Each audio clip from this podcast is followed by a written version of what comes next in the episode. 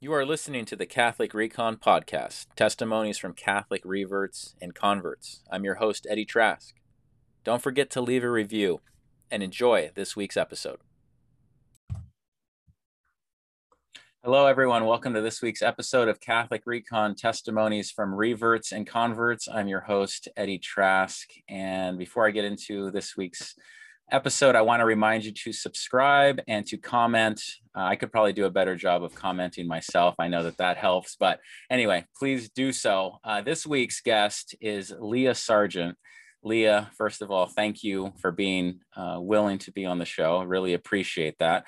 I want to tell you all about Leah just a little bit. She has two books. Um, one is called Arriving at Amen Seven Catholic Prayers That Even I Can Offer which tells the story of how she learned to pray. And then she also has a book called Building the Benedict Option, which is focusing on building better Christian community. She has spoken on CNN, Theology on Taps in multiple countries, and Chicago Ideas Week, etc. Right? That's right. so excellent. Yeah, Leah, I think I first heard about you on the CNN segment is that still up? I think I had trouble. I think so. I think okay. so. All right. If I, I'm not in charge of CNN, so I have no idea. But yeah, I didn't know if you checked and saw, but I know that that was um, a few years ago when I was considering reverting to the Catholic faith. That was one of the videos that popped up. Oh, I don't. Wow. I, I was not an atheist, but it did appear in my feed. But anyway, if you could please take us to uh, the beginning of your journey, and uh, I know the listeners would would love to hear. Well, I grew up in Long Island where most people I knew were non religious. In my particular high school, most people were non observant Jews. But in practice, I don't think I knew anyone who I knew believed in God, with one exception, I suppose, which is that when I was in AP European history, we were learning about the Reformation, and a kid raised their hand to say, So, do Lutherans still exist? and this kid like spoke up and went like yes they do. I'm a lutheran. And we're like really? Yeah. So to That's a very great. large extent my i knew that there were christians out there. I knew that there was greg the lutheran in my social studies class. So i hadn't interrogated him about you know his level of commitment. Um, but my experience and exposure with christians mostly came through moments where christianity was either politicized or felt like it might personally impinge on my life. And that's certainly not a very good witness to begin with. Yeah. So it's not a strong witness at all. But what makes me laugh is in history class, when I was in high school, something similar happened where it, it wasn't a Lutheran, but in fact, it was someone acting, it was a question based on the fact that that is so ancient so what what is in it for me now it was kind of mm-hmm. the, the question and the teacher was taken aback and i don't even remember how she answered but it was very awkward i'll just say that. So i'm sure she was practicing something. At the time you know i was an altar server i kind of just kept my mouth mm-hmm. shut but um so then what what progressed after that? I mean that's one very distinct moment clearly. Well i was i was interested in the new atheism which was kind of on an upswing at the time. So that's richard dawkins Christopher Hitchens, etc. But you know, even though they were fighting pretty hard against religion or against the ways they felt it was contaminating the public sphere, to a certain extent, it felt like a battle that was on the cusp of being won. So even as an atheist, I didn't care as much about stopping religious people, though I did to an extent. I cared about what came after that. You know, in high school, you know, even before I knew Christians, I knew that not Christian was not an ideology or a way to order your life. As an atheist, telling you I was an atheist didn't tell you what I did believe or how I lived. So, as an atheist growing up, I would have told you both that I was an atheist and that I was a stoic deontologist, right? Because no one is ever just an atheist. I cared a lot about how to live. I think that's really the through line through my whole experience. I knew that it really mattered to live well, to inquire into the moral law and be sure you had a good understanding of it. And where I started was this idea of deontology, that I wanted to start with understanding what the right thing to do was. And that wasn't just a matter of looking at what would happen next, a kind of consequentialism, and saying, okay, well, what will happen if I lie a little? Will that be helpful on net? Does that mean I can lie? I cared about what's true all the time and in all places and for all people. And deontology takes that approach. It says, whatever you're doing, can you will it as a universal law? You know, so even I'm like, well, my lying is helpful now. If I will lying, lying itself becomes meaningless. You need a world where truth telling is the norm for lying to work. So that's that's what I was interested in going into college. And to an extent, you know, I came into college not so much just wanting to be an evangelist for atheism, which is again the negation of something, but an evangelist for Stoic deontology, uh, which you know, there are fewer people coming to your door like Jehovah's Witnesses say, "Excuse me, excuse me, have you heard about Immanuel Kant?" But yes. that was me. Yes, that's right. And so, and then Aquinas took Kant's theory and took it further and said, "Okay, you're just looking at, okay, you did the right thing, good on you." And then Aquinas said, "Now do you desire to do the right thing and take it to that that extra step? But i i'm glad that you said that because a lot of atheists will get characterized as they simply don't care. And it's it's this weird paradigm that doesn't really exist because there are many atheists that are after that like you just said. Mm-hmm. so in college as you're progressing did you meet others like you or was it more I met a lot of weirdos, you know. So in that sense, people like me, and that I came in as a very opinionated weirdo, right? Sure, but then sure. I met weirdos who were also Christians. So I, I joined a debate group in my when I became a freshman, and it was an unusual debate group because you may be thinking of something like a debate team where people are assigned to sides randomly. And yeah. to an extent, the the discipline of debate is about how well can you construct any argument and defend it. And that wasn't what we did. We thought that was, you know, like playing with matches, right? You don't argue for any idea. What if you convince someone of something that was wrong? So we argued for things we thought were true uh, twice a week, often very late at night, being, you know, a pretty big range of what people thought was true. We had kind of mainstream Democrats and Republicans. Then we had people who wanted to be seasteaders, living, you know, a very libertarian life on boats with the ability to leave anytime they disagreed with the governing flotilla.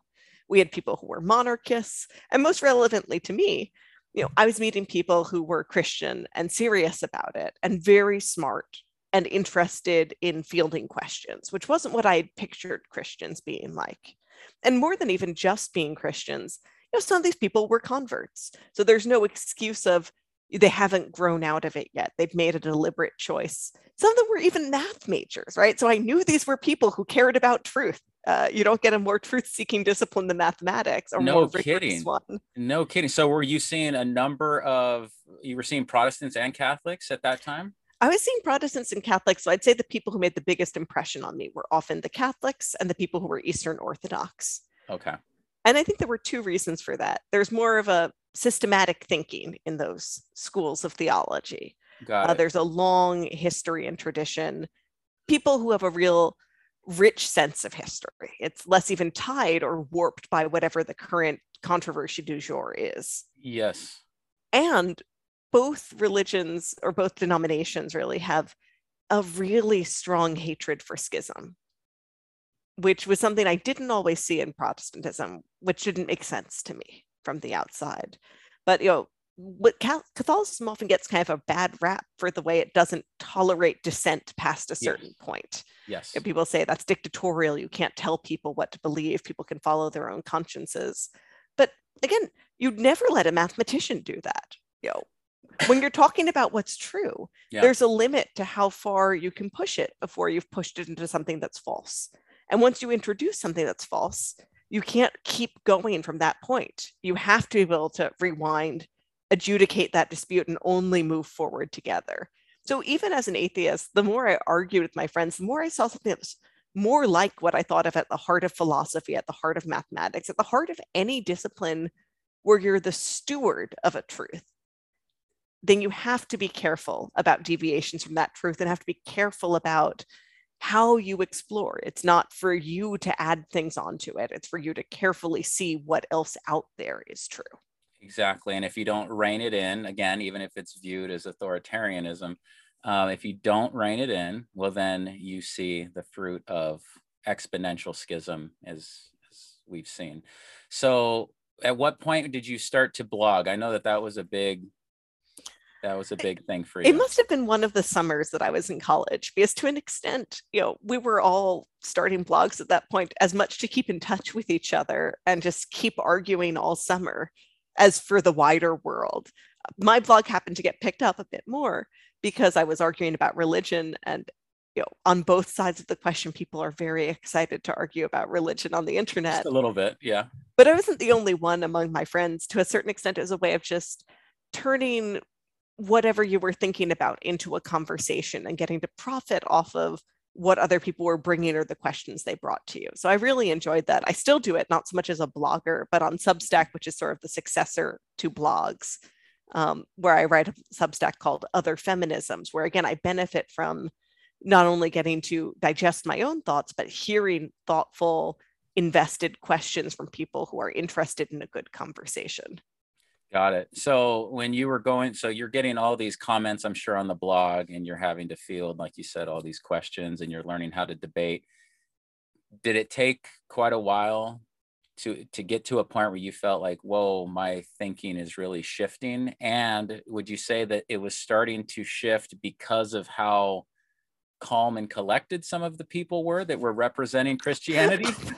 I mean, they weren't they weren't calm. They were, you know, people who want to be up till 2 a.m. debating, right? So they were interesting, they were sustained interlocutors. Calm and normal are not words I would use to describe these okay, particular okay, people. Not calm. Um, but, and, but and obviously consistent is, were they consistent let's say that yes yes and i think this is part of you know for the benefit of now as a Christian, the way that God seeks each of us in the way that we might be willing to recognize Him. You know, there are certainly people who are better evangelized through kind of a calm, loving, quiet, receptive witness. And then there's me, who was best evangelized by folks who would come up to you after debate and go, I thought your speech was really wrong. Do you want to have coffee? Also, I think you'd like this book. um, and I don't, I don't think Catholics should take that approach to everyone in their life. But I think we kind of see, you know, both the diversity of gifts within the church, that that was the gift that I needed as an invitation, and God's willingness to seek us wherever we are. Now, in my case, one thing that helped a lot was those book recommendations. So I kind of had an initial shift that came through two books to begin with. And they were C.S. Lewis's Mere Christianity, which was kind of did the most for me of making Christianity seem like something that might be reasonable, um, something that wasn't incoherent, inconsistent, something that couldn't be rejected out of hand in the way I think a lot of the new atheists think it can be. I think that's partly because they're often talking about the lowest common denominator of American evangelicalism, where you have a lot of contradictory parts of the theology, a lack of systematic theology, a lack of a magisterium, a lack of a way to steward the truth. Yep. But Lewis's Mere Christianity really makes the case, you know, you can reject this, you can find it to be untrue, but you can't reject it out of hand and you can't reject it as laughably untrue. There's a real rigor and internal consistency here.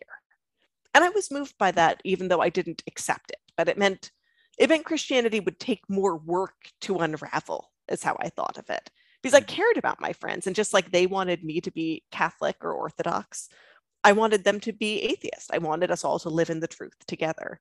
And Lewis taught me that that wasn't a trivial thing to talk someone out of being a Christian. There wasn't an easy weak link there. Got it. And uh, I know you're going to mention the other book um, with the mansion analogy in Mere Christianity. Did that resonate with you early on? That really did for me. Again, I raised Catholic and I'm in this period where I'm really confused and I'm going back in time and trying to make sense of all this. I found Mere Christianity and it hit me. Okay, there are these different rooms representing different denominations. Did that resonate with you? Not not as much, but I wasn't starting from the perspective of being a Christian and wrestling with the different denominations. Fair, you know, yeah. I was starting with the question of is there anything to Christianity? Got it. Yep. So the, the second book, book was yeah. G.K. Chesterton's Orthodoxy. And I feel like if Lewis is kind of you know, you picture him as this Don who's a welcoming presence, you know, prone to go talk this over with you at the pub in a calm way, kind of what you were talking about, mm-hmm. you know, mm-hmm. saying this is actually pretty reasonable. You know, you don't have to check your brain at the door to be a Christian. This is, you know, not alien to other kinds of logic and truth that you know. I can kind of explain this coherently. G.K. Chesterton is someone who just bursts in the window like head first and goes, but actually, it's all pretty nuts, really. And, and I appreciated having both of these because this does speak to both parts of what's true about Christianity. There's a lot you can defend intellectually, and yep. there's a lot of objections that really don't hold up. But on the other hand, it's not just, oh, this is an interesting hypothesis, let's turn it over in a dispassionate way. Chesterton's right. Christianity is pretty wild. You know, it makes huge claims about what's true, how to live your life. It's got, he would often say, paradox at the center of it, you know, God and man, mercy and justice. And we're right to think that those concepts lie uneasily alongside each other, that those concepts kind of meshing together is something that goes beyond what we ourselves can do. It takes God to make that make any sense at all.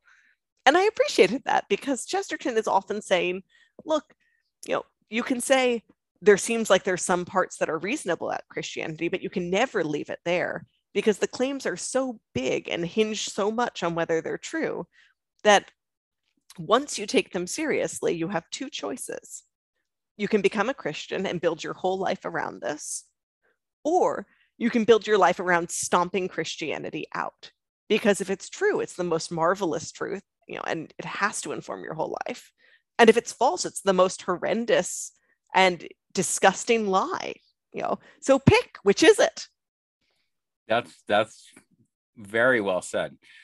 So you read these two books. First of all, were there any other like Protestant I mean, obviously C.S. Lewis, Protestant, but were there any? so we always tend to try and grandfather yeah, him in. I heard like, what you were doing there. Yeah, he's ours anyway.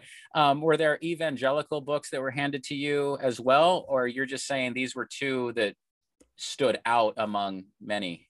These are the two that stood out. You know, mm-hmm. I read a lot of articles and had a lot of arguments, but these are the two that kind of each marked a turning point in how I thought about what Christianity was and what claims it was making. Got it. Got it. And after that period, after you had digested those books, was there a moment you close it because I've heard many people say this. They finish a book and they say, "That's it. I'm becoming Catholic." Did you not yet? And, yeah, you said that's it. I'm going to keep researching. Is no, I had a big bookshelf, right? But I only had three books I think played a pivotal role. Um, and the third one was Alasdair MacIntyre's After Virtue. Because I told you that what I was thinking about in terms of what I was trying to invite other people into was this deontological view of the world. Yes, yes. This what are the rules? How do I follow them? And After Virtue really puts forward a slightly different view of what virtue is. It's a discussion both of the history of ethics, kind of some of the reasons we have trouble speaking to each other now. But for me, it was most powerful as an explanation of virtue ethics themselves. And here's how I draw the distinction, at least as it was most relevant for me. Deontology is really founded in how do I find my duty and do it no matter how hard it is? And so, to an extent, it's easy to slip into a mindset there where you know, it's better to do good to people who are cruel to me than people who are kind. Because when I'm kind in response to kindness, that's just a natural feeling. I get no credit for it. I want to do it. When I'm kind to people who are cruel, I'm working against myself. You have the sense of effort to overcome your impulses, to follow your duty despite your desires. And I, I was really into that as including as a high schooler. I was a weird high schooler. So, to an extent, an ethical foundation of being kind to people in high school who aren't kind to you is like very motivating. Um, but it meant to an extent, I regretted people's kindness towards me because the kinder people were, the better my life was, the less opportunity I had to be a really good person, to overcome my lack of desire to do good for others uh, by being kind to those who were not kind to me virtue ethics takes a very different view. If deontology can lead you to think that the truly virtuous woman is someone who's almost walking into a headwind, bowed over with effort, working against herself. Virtue ethics says ultimately doing good should be easy. You know, not at the start, but it should be something where you do good so much that it becomes part of yourself, that your desires are totally unified with the good you're never working against yourself in you know kind of the perfect form whether someone's kind to you or whether someone's cruel to you kindness is so much a part of yourself it flows out naturally. You don't have that sense of the headwind. It's more like the way a dancer walks even when she's not on stage or not performing, that there's a unity to the way her whole body moves that can make just crossing the street lovely because the whole body moves as one unit with one will, which is, to be clear, not how I cross the street. I have, you know, less gracefulness physically than that. But I hadn't thought of moral gracefulness as an option in that way. I was really moved by the book. I brought it to a friend and I said, Well, you know, I've been looking for a good atheist tract to hand people. And I know mm. this is like 400 pages long, but this is it. Like, this is how I want to live. And my friend said, Well, you know, the author, Alasdair MacIntyre, became Catholic, right? I was so mad. You know, I thought, you know, he'd abandoned this great atheist project to become Catholic. And I really thought of it a bit at that point as my job to carry on the work of atheist Alasdair MacIntyre wow. that he had left to become Catholic Alasdair MacIntyre did you view him when you heard that did you say oh that's fascinating or did you say wow he must have been lost at a certain point and he i was just, just mad. i was just, mad. You're giving me more credit for like a, a coherent response. I was just angry. That yeah. I felt well, let down by him personally. Yeah exa- exactly. I, I get that. So when you're talking about the the virtue ethics you know another way that i understand it would be so you're so fixed on what is good and and true that no matter what comes to you from the outside you're you're set. You know what yes. i mean? You're so fixed on that. You're not just flip-flopping all the time. You know what your goal is. So therefore it makes it much easier to respond to people that are doing things that are cruel and, and hateful and things like that. I'd say even less than you know what your goal is just you know who you are. Okay there's that there's that line from uh, Gerard Manley Hopkins, you know, just the just man justices that who you are is justice. You just keep acting in that way. There's almost a lack of intentionality at a certain point. You know, I don't think about breathing; I breathe. Um, to a certain extent, you know, it's not that it's bad to mull things over or make ethical choices, but we do that a bit because we're unsure or we're torn in different directions. And the more unified your will is with the good, the less active willing you're doing, the more exactly. you've just tutored your will. Well, you've you've built such strong habits that you're not thinking about the choice that is happening in that moment. And to yeah. an extent, the other options just don't look attractive, right? We don't walk yeah. through the world and try and eat things that aren't food constantly. Yeah, fair point. Okay, so after you realize Alasdair did what he did and you're angry, what, was the next step? Well, so this is where I started to have a problem, you know, perhaps a problem similar to that of Alasdair MacIntyre. The construction of virtue ethics is a teleological construction. It is aimed at a goal, like you were saying. It's aimed at the sense of you are who you should be. You are, you know, the full expression of yourself. The you're following your telos and the question is, where is this coming from? It was easier for me to talk about how morality worked in a deontological framework, because to a certain extent, you can treat it like a logic puzzle. I can will everything I can will universally, and I can just kind of check, like I said with the lying. Is it coherent for me to will lying sometimes? No. All right, well, then lying is out. But you can't quite get there as easily in virtue ethics because now I'm not just talking about duty or universalizability. I'm saying there's something about being human that points to a particular way of being that is natural but hard for us, you know, and I'm trying to make that natural thing easy for me, you know, of taking who I am and fully being it. And the question is, what are you talking about? You know, where is the sense of being human coming from? And how do you know it's good? Where does it align with the good? Because I was enough of a scientist to know that evolution is not the answer to where do we get our sense of ethics from. Evolution focuses on things that are stable and self-perpetuating, but many things that are wicked are self-perpetuating, you know, or neutral, but you know, not related to the good. So that's not the sense of where I know how I know the good. It's not because it happens to work out or it happens to further my genes. It's too circumstantial. So, really, the question I was struggling with, and this starts to be around where I graduate from college with a problem. Um, I had my atheism, which had nothing in it that wasn't true, but couldn't yet explain all the things I needed it to explain. So, you could think of it as kind of like a patchwork sail. It had some big rents in it that I hadn't figured out how to mend or how to fill. It had like little bits and pieces that fit together awkwardly, but you know, not unreasonably. And it wasn't quite big enough to really catch the wind and get me where I needed to go. But I'm 22. So I didn't think of this as a, a horrendous problem, just more of a thing I had to keep working on. Well, I wonder if there's such a thing for atheists. Um, you know, they often will accuse Christians as God of the gaps arguments, like, okay, there's a void, fill it, have faith, good to go. Is there a no God of the gaps on the atheism side in a sense, or is well, it more of a, I don't know, dissonance that starts to happen? I don't know. This kind of gets to the question of what's good about hypocrisy, right? What's good about saying, I have two impulses lying alongside each other. I have two things I think might be true, and I'm not sure how to resolve them. Sure. And this came up a lot in our debate group. And for the most part, I think the best thing to do, both in terms of honesty and in terms of eventually resolving this tension, is to say, I have two things that I know can't both be true, but I don't know how to pick yet. And you know, you can try and say, where will I find opportunities to push on this or to test it? But you don't really gain anything from saying, I know I shouldn't believe contradictory things, so I'm going to pick at random or I'm going sure. to pretend there isn't a contradiction. And that's where I was. I knew what I had was incomplete.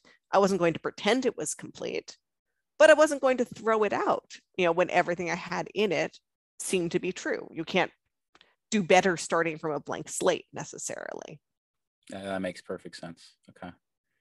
Now, when it came to Christianity, which I was still pushing on, it felt more like whereas I had this like sloppy patchwork mess thing for my atheism as virtue ethics, Christianity now, the more I'd read about it, looked like this complicated clockwork mechanism, you know, very beautiful. I could see how it fit together, precision gears, right? But it wasn't on and it had no way to go. So it looked like, and I kind of gave it credit for just having attracted some of the smartest people over thousands of years to think through it, that people had kind of ironed out a lot of the internally contradictory parts. It all fit together well, it was coherent. If it were true, it would work. But if it weren't true, you can't live by it. And that was kind of the, the tension I had after college. And so, was there a I, I, I always think in terms of marketing, and I've mentioned this before, like the impressions. So those books were one impression. Um, different debates you had were another impression. Was there a moment, and how soon after college was there a moment, a person, a an article that really you said you start to recognize how beautiful this is? Was there something that said full acceptance, or was it still just little bits at a time you know what I mean? There was there wasn't so much a an initial moment of full acceptance, much as a weird moment from my point of view, which is that I went back up for an alumni debate and I'm seeing my friends and we're having a debate. And then I had this weird feeling during the debate. It wasn't a debate about religion. You know, people who were Catholic could be on either side of the specific question we were debating.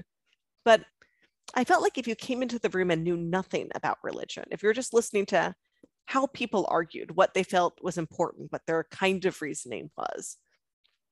That you could still pick out the Catholics on either side of the issue, that they had the same sort of view of the human person, even if on this prudential question they disagreed about where that led them. They had more in common with each other than with people on the same side of the ostensible issue. And they made kind of a coherent group. But if you didn't know anything about religion and you were just trying to clump people in the room based on what they thought was true, you would definitely put me in the group. We were talking about the human person in the same way. And I thought this was weird. Um, I found it kind of unsettling. And after the debate, we were having a toasting session where we pass around a big cup full of many things, also among them alcohol, mm-hmm. make toasts, you know, drink from the cup, pass it along, sing songs. And I had the impulse to toast the Nicene Creed and become a Christian. But this didn't make a lot of sense to me. And I kind of was, the cup's going around, I have to decide what I'm going to do. I'm thinking it through really fast. I'm like, okay, well, this seems kind of crazy because, first of all, I don't think I know the Nicene Creed by heart, and I'm not going to do it off my phone. Second, I think this is more of a weird debate culture thing to do. This is not actually how you become Christian. You become Christian you know, by being baptized, not by toasting the Nicene Creed. And if I were becoming Christian, I should become Christian in a Christian way, not in a weird debate way. And three, I don't believe in God. And really, three should have been one. So why didn't I get there first? And this is very troubling to me. And so, you know, the cup comes around, I give some kind of very lousy toast, obviously, because I haven't had time to think of a good one. I don't toast the Nicene Creed. I don't become a Christian. And I go home and I'm troubled by it. And then ultimately, you know, three or four months pass and I'm back up for another alumni debate because we do four of them a year because we're crazy people. Wow. Yeah, I now that I have kids, I'm not up there four times a year. But you know, when I was younger and I could, I liked going. And I had another debate and it was resolved nationalize the curriculum, where again, you can have Catholics on different sides of exactly how do we structure schools. But I had that same feeling of there's a clear unity among the Catholics, and I'm part of it. And so I skipped toasting. I didn't want to go toasting because I thought I'd have the same weird Nicene Creed problem again. And I grabbed a friend of mine who I knew wanted to be uh, an Anglican priest. And I was like, Ben, like I have the weird impulse to become Christian. So it's your job to talk to me and kind of grabbed him and we both skipped toasting. And I wound up kind of laying out for him some of what I've laid out for you that tension between the patchwork and the clockwork perfection that's dead. And that tension of, I know I have knowledge of the good, but I can't articulate how I get there in the same way that I could when I was a deontologist. And we were kind of spending a while where I was for much longer than I'm talking to you, kind of thrashing out with Ben why I found it so hard to build a ladder up to morality. That morality is something transcendent. It's something that we uncover like archaeologists. It's not something we build like architects. And I had different ways of trying to explore how do I have knowledge of something transcendent when I'm not transcendent? You know, some of which relied more on Platonism, on kind of analogies of, well, can I can I look at two unjust situations and realize what they have in common is injustice? You know, in the same way I can look at two hands and two shoes and realize they have in common two-ness and get to these abstractions that way. But I didn't really find that satisfactory. You know, I found that to be almost a, a fake argument I could put forward. It had the shape of an argument, but I knew it wasn't how I knew. And then I was stuck. You didn't know where to go at that point. Oh, so so the friend that you were saying was thinking about becoming an Anglican priest? He is one now. He is he one just now. ordained this spring. Yeah. Are you serious? Okay. Yeah. So he's an Anglican priest. You're going through this. You still are stuck. Um, what was I going to ask you about that? Oh, I forgot what I was going to ask you. How, how did I get unstuck? Well, th- beyond that, it was something about the fact that, oh, was he this good friend of yours? How did he at that moment how did he progress to get to that point? Was he formerly atheist as well? And you're kind no of no no, he'd on... been christian his whole life. I just figured i could bother him because i knew he wanted to be a priest. Got it. Got yeah. it okay. And if he didn't like being bothered by people you know in this way he should figure that out in college and not become a priest right? Got it. Got it.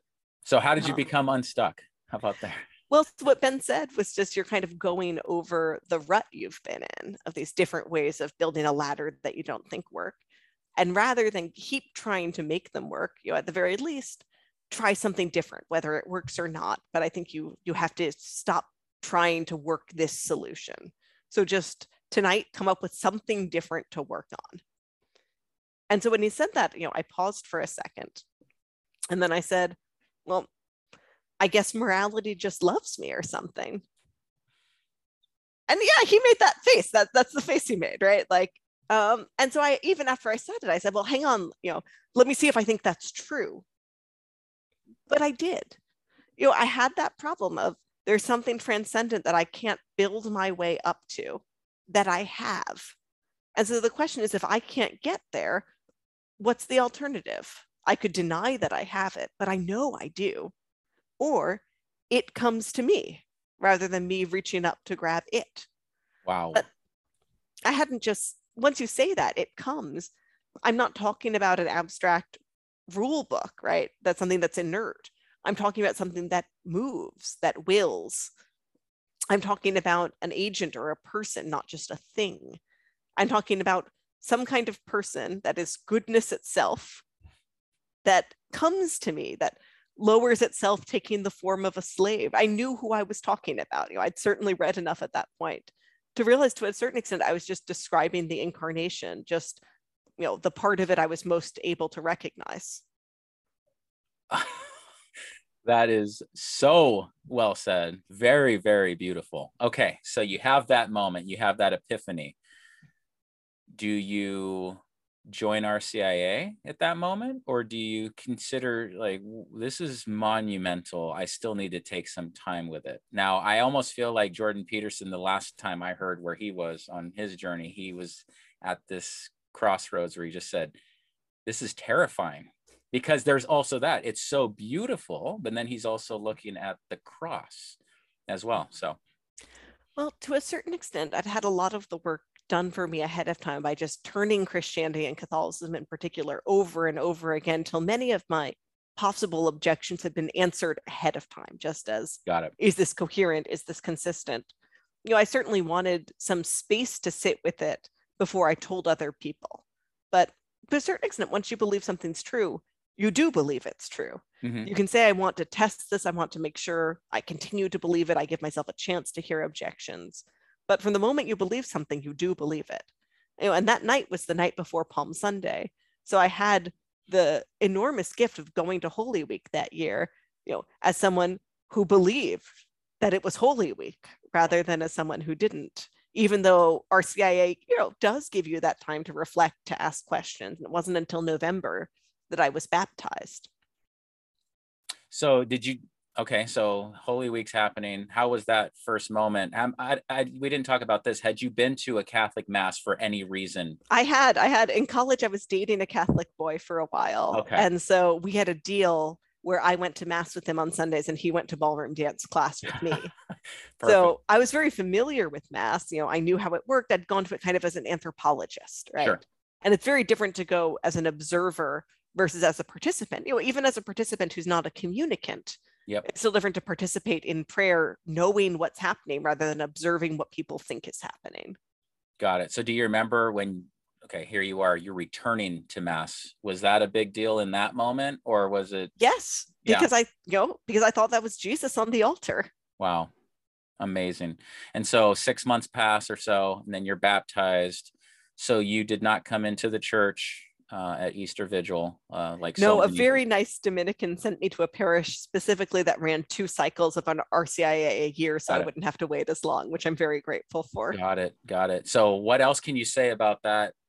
That still just blows my mind. But you went on such an intellectual journey; it's unbelievable. Well, so I think I think that is really the thing to say, which is that I yeah. believe I was Catholic, you know, but I didn't know how to be Catholic. That I'd spent all the time engaged with Christianity up till that point thinking about God as an intellectual proposition, as a series of arguments, and not knowing God as a person. So, you know, I can change my mind, but that doesn't change my habits or my friendship with God in that instance. So, to a large extent, that first book of mine, Arriving at Amen, is about the conversion of the heart that follows the intellectual conversion. Because believing in God meant that I knew I had to, you know, create a relationship is almost too strong. He'd had one with me the whole time, but I had to learn to reciprocate the love he had already given me. And that's not something you can do in an evening any more than you can form a friendship just in one night. It's something that you have to keep learning and growing into. And in some ways, it's the thing I kind of regret most about my atheism, which is to some extent, for a long time still, it's about for me making space for God that I think of my life as existing and then I kind of carve out a space and invite God into it. But I hadn't had the habit since I was a little girl of just knowing God was there, that every part of my life was His. And I'm trying to cultivate that. I'm trying to give that to my children. But that's kind of the, the thing I most regret about not having this from the start. Got it. And you've been a Catholic now almost 10 years or almost 10 years. Is that right? Yeah. Yeah. Wow. If I if I, you know, were um, you know, a child the size of my life in Catholicism, I'd probably be allowed to go walk to school by myself at this point. Yeah. Wow. So uh, the other thing I wanted to ask you about is the sacraments. You had read these books and you said, okay, you knew what was happening at mass did you feel that you had a pretty strong understanding of the sacraments and and what did it mean to go to confession what did it mean to receive the holy eucharist for the first time I mean, to the extent that we can understand something that is a mystery, right? But I, I sure. think I had a sense, you know, of what just that it was a mystery, you know, what kind of mystery it was, and just the largeness of it. So, you know, going to confession, I both kind of had read moving theological commentaries on it, and then I was still surprised by, you know, how good it was to go to confession, that it was still hard to relinquish the idea that what you do is just feel really bad at God until he forgives you versus, you know, that we bring our sins in as burdens that he takes away from us. Yes. And that I can't kind of just beat my breast hard enough that it merits forgiveness. You know, it's all unmerited. But the question is whether I'm willing to receive that unmerited forgiveness. Exactly. And then likewise with the Holy Eucharist, how how did that impact you again there are so many people in the church that don't believe in body blood soul and divinity um, here you are coming into the church i'm sure just based on everything you said on fire and just really understanding again as much as you can but taking it very seriously how was that uh, or not even in that moment just mm. the past 10 years how has well, that been i'll say one of the things that's meant the most to me is receiving the eucharist while i'm pregnant um, and that then I'm not only receiving it for myself, but to a certain extent, getting to let it spill over to my baby, who's part of me. Um, and that that's what I'm called to do all the time, whether I'm pregnant or not. That to receive these graces, which are big enough, you know, for me, and in fact larger than just what I need. That to a certain extent, in going forward to receive Christ, He's giving me what I need for someone else, even if I don't know for whom and I have to carry that out with me from church into the world. And I have to live a life where I'm disposed to accept these graces because if I'm not, I'm not only denying them to myself, but to other people God wants to work in through me. Very, very well said. Did you have much of a backlash? Were you able to maintain friendships with a with a number of atheists? Because I would love uh, this culture is just getting so divided. I would love to hear stories of people saying we can still talk about these things. Well, this was one of the big blessings of the debate group, which is the weird thing about it is it had a reputation as a Catholic factory that exactly. when you got people together to spend years trying to figure out what's true and how we know, a mm-hmm. lot of them became Catholic. Wow. So in college, I just wasn't the first Catholic convert that lots of people knew. So to an extent, they'd been softened up or had their Got chance it. to react strongly. But even within that, you know, there were folks who reacted strongly in a way I appreciated. The reaction I hated most was people who said, "Oh, you're becoming Catholic? Well, I'm really happy for you. Whatever makes you happy." Yeah. And I'm like, who cares? Who cares if it makes me happy? You know, the question is, is it true? true? I think it's true. That's why I'm doing it. I'm not doing it to feel nice or, you know, because it's a strong community or because Catholics live a little longer on average than people without a connection to a church. Uh, those would all be terrible reasons to become Catholic. Yeah. And then I had one friend who was an atheist who I realized because of my blog traffic, I'd seen a bunch of incoming links from a site that I was surprised by. So I clicked through, who had made a post in a forum saying, How do I stop my friend from becoming Catholic? Uh, and he had said, you know, I'm, you know, I have this friend, she's becoming Catholic. You can kind of read about her reasoning here. I don't think Catholicism is true. I don't want her to do it. You know, I want to think here away from her about how best to approach this, you know, because yeah. she's really thought this through. I want good counter arguments that take seriously what she's done to get here. I thought this was very respectful. He was really embarrassed when he realized I'd found it, right? But in some ways, that friend was paying me a much greater compliment and paying the church a much greater compliment than the whatever makes you happy friend, because he acknowledged that the church changes how you live your life. And that if those changes aren't rooted in truth and if God isn't real, that's a bad way to live your life. Yeah. Catholicism really depends on whether it's true. And then he did me the further compliment of, you know, thinking, I don't want to just fly off the handle. I really want to think about how best to approach this. And to do that, I need a quiet space to think about it, then come back to Leah and really engage her as a friend. And I appreciated that enormously. That was in some ways the best atheist response I got, I felt like. Yeah, when you talk about people saying whatever makes you happy, it's also in the same vein as, oh, I'm glad you found your truth, your, yeah. oh, your yeah, truth. No. That just, that's something. Absolutely that, not. Yeah. Neither as an atheist nor as a Catholic was I interested in my truth. Your truth, exactly. Point of the truth is that it isn't particular. To yeah, to me, yeah. So, what else are you working on, Leah? I want to be respectful of your mm-hmm. time. Um, anything else you want to share with the audience? Yeah, well, I'm I'm working on trying to raise two Catholic children so far, um, and I, you know, pray that they'll come up and be great saints, uh, and that I won't stand in the way of any of the graces God wants to, me to give them as their mother. Excellent. So that's one of my works. And the other one, the most active one at the moment, is that Substack, Other Feminisms. Okay. And so my focus there really is that we're made to live in relationship with each other. We live in relationships of mutual dependence or sometimes just severe extreme dependence on each other. And that an account of the human person has to start from dependence, not autonomy. And I'm hoping to help you know foster conversations about what supporting women looks like if you begin with the assumption we can't support each other to total independence it's not achievable and it's not good for us. Very, very good. Great point. Leah, thank you for that beautiful testimony, for agreeing to be on the show. Um, everyone, hopefully you enjoyed that episode. If you did, share it, like, comment, and until next time, take care and God bless.